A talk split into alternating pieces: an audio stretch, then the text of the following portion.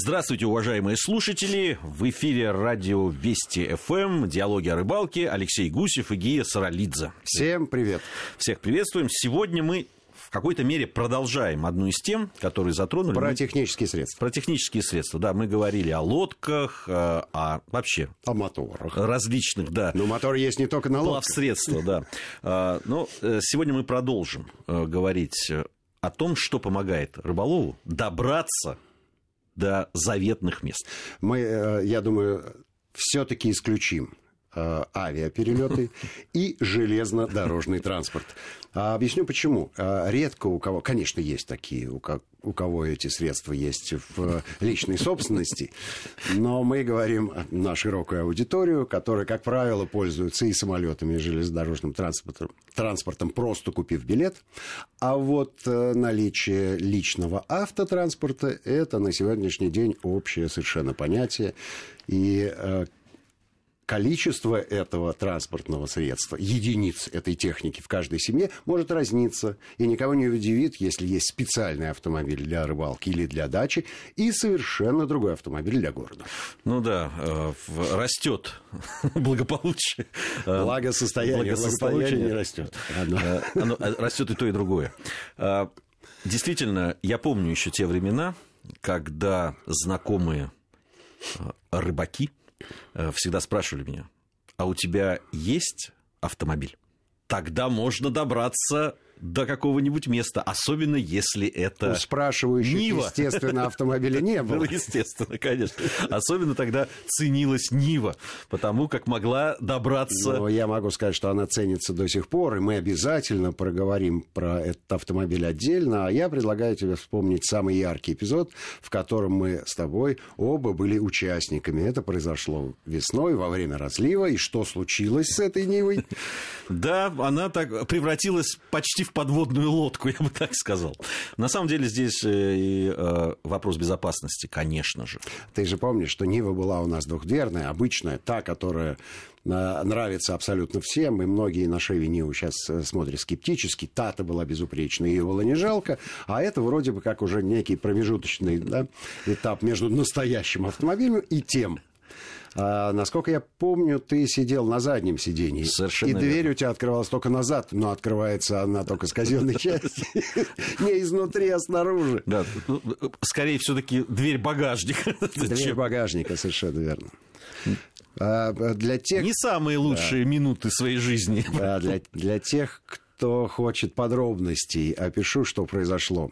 Э, мы по разливу ехали до места, которое представлялось нам э, максимально перспективным. В общем, вели себя как записные рыболовы. Рыбу можно было ловить и прямо здесь, у дома. Но мы потащились, естественно, километров за сколько-то. И вот там вот надо переехать через одну маленькую речушку. И действительно, на входе в эту речушку, а это на самом деле был уже поток, явственно угадывались следы проезжающих автомобилей. Более того, на том берегу они выезжали. Но никто же не знал, что за несколько дней все то, что называлось дорогой, превратилось просто в яму песок унесло и дорогу размыло. Причем яму мы потом замерили, она была да. там более... Я сидел за рулем, и человек, который был у нас в качестве егеря и сопровождает, Сусанин, скажем так, он говорит, езжай, все нормально, я здесь летом езжу, я поехал. И повис на задних колесах, при этом на наших глазах а, нос машины аккуратненько начал уходить под воду. Но у нас с Сусаниным была возможность просто открыть дверь и быстро выскочить. А у моего соведущего Георгия Тамазовича такой возможности не было. Поэтому его эмоции, я думаю, что самые правильные Да, самые не, вот когда вы попытались открыть дверь, я начал нечеловеческим, я бы сказал, голосом кричать, что не открывайте двери, потому что если бы двери открылись, то вода в салоне оказалась бы гораздо быстрее. И поэтому вылезали мы в окна. Мы вылезали в окна, это правда. Ну и, э, конечно, поговорка, чем круче джип, тем дальше бежать за трактором. Действительно, все состоялось ровно так. Не такой уж у нас крутой джип. Но и за трактором надо было идти недалеко. Хотя вызволение автомобиля заняло довольно большое количество времени. А обратно, если ты помнишь, мы с тобой ехали на мокрых сиденьях. Надо отдать должное этому автомобилю. После того, как вычистили весь песок из двигателя, автомобиль завелся и самостоятельным ходом Не без проблем. До Москвы. Но, Но тем не менее. Да, тем не менее. Но доехал. Вообще, конечно, э, тем более в то время, когда мы, э, да, мы беседуем об этом, э, безопасность на автомобиле, э, когда многие, и мы тоже говорили в предыдущих наших программах, предпочитают добраться до мест, до перспективных мест лова по льду, здесь безопасность выходит на первое место. Не один и не два раза мы с тобой, Леш, да. видели эти машины, которые оказывались под водой. Слава богу, во всех этих случаях обходилось без человеческих жертв, но мы знаем, что, к сожалению, это происходит Есть, есть печальная статистика, и, к сожалению, ничего не меняется год от года. Есть э, любители экстремального лова, но это проблема последнего льда, про которую мы обязательно поговорим в свое время, когда последний лед э, состоится. Хотя нынешней погоде где-то его уже нет, и он уже э, вряд ли появится. Ну, а где-то, конечно, есть, и это места, собственно говоря, массового скопления рыбаков, если мы говорим про Дальний Восток, опять же, корюшка, да, и ровно такая же корюшка в Питере, где каждый раз на льдине оказывается целое поселение рыбаков-энтузиастов, которых легко относятся от берега, они радуются, высылают вертолеты. Ну, вернемся к автомобилям. Что главное? А, при принятии решения. Я небольшой специалист в автомобилях, но могу поделиться теми знаниями, э, которые у меня есть. А, я думаю, что ключевой э, мыслью, которая занимает мозги рыболова, в тот момент, когда он приобретает автомобиль, который в том числе может использоваться для рыбалки, это его проходимость.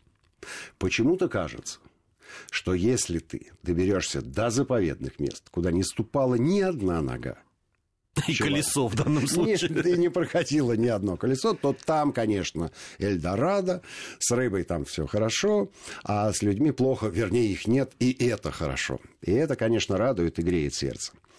Э, я позволю себе немножко усомниться в абсолютной справедливости этого мнения, но, с другой стороны, э, мне тяжело спорить с рыболовами, которым нужна машина с проходимостью, безусловно. Безусловно, нужна. И э, двух мнений здесь быть не может. Либо ты доезжаешь на комфортном автомобиле до места, куда пересаживаешься на другое транспортное средство, которое в городе не применяется, а специализируется на том, чтобы преодолевать э, природные препятствия. На мой взгляд, вот это ситуация э, куда более перспективная и правильная с точки зрения подхода. Но существует так называемая проблема последней мили – когда до какой-нибудь заимки, до какого-нибудь места, где, собственно, и расположен парк машин, который дальше тебя обслужит э, в условиях бездорожья, все равно надо добраться полтора километра какой-нибудь э, проселочной дороги, и обычный автомобиль с этим не справляется. Поэтому рыболовы и охотники, вне всяких сомнений, предпочитают полноприводные автомобили. А вот здесь кроется э, проблема в непонимании э, терминологии. Four-wheel drive. Вот маркировка, которая стоит абсолютно на всех внедорожниках, включая псевдовнедорожники и не внедорожники совсем. А, есть несколько категорий таких транспортных средств, и я предлагаю беглый анализ э, провести для того, чтобы чуть-чуть разобраться в э, ситуации. Есть э, four-wheel drive, так называемый part-time. То есть он не постоянный. А включается, а, либо по требованию, причем это требование определяет э, автоматика автомобиля, так называемый on-demand. Когда у тебя пробуксовывают задние колеса, автоматика о, парню надо помочь, который за рулем, и включает передний мост. Как только колеса начинают работать в штатном режиме, этот задний мост э, или передний, все зависит от того, какой автомобиль. Какие ведущие, да. А какие ведущие отключаются. А есть просто part-time. То есть ты ездишь на внедорожнике все время на заднем, как правило, приводе, а когда попал в внештатную ситуацию, то есть вот та самая последняя миля, ты вручную включаешь э, все четыре ведущих колеса и добираешься. Проблема этих автомобилей заключается в том, что у них нет межосевого дифференциала. То есть это, тот самый, это та самая часть трансмиссии, трансмиссии, которая распределяет э, ведущий момент на все колеса. Если эта деталь отсутствует, то ездить в режиме э, полного привода можно очень короткое время. Иначе трансмиссию вместе со всем автомобилем нахрен надо поменять. Но не приспособлен он для этого. А, есть, конечно, в этой категории автомобилей а, отдельные несколько моделей, которые э, сбалансированы и сделаны хорошо, но они стоят таких денег, что тут проще купить полный привод все время. Вот. Что касается который on demand, да, которая автоматическая вещь. Там, там же тоже есть э, некая неприятность отсутствия пониженной передачи. Да, и э, вообще автомат в условиях э, внедорожности, скажем так, он же работает как автомат. И в этом, э, собственно, заключается основная проблема. Э, Все-таки человек, особенно человек опытный, э, интересней и правильней выбирает режим работы автомобиля, а, как правило, э, когда доверяешься автоматической коробке передач по нашему бездорожью, садишься и бежишь за трактором уже очень далеко. Потому что вроде бы у тебя есть инструкция, все хорошо, ты веришь этому агрегату, и полторы тонны Застревает. Застревает в 15 километрах от ближайшего населенного пункта. Ну, мы продолжим э, обзор. Э, время первой части нашей программы подошло к концу. Э, сейчас у нас новости. Затем мы, Алексей Гусев и Гия Саралидзе, вновь вернемся в студию и продолжим нашу программу.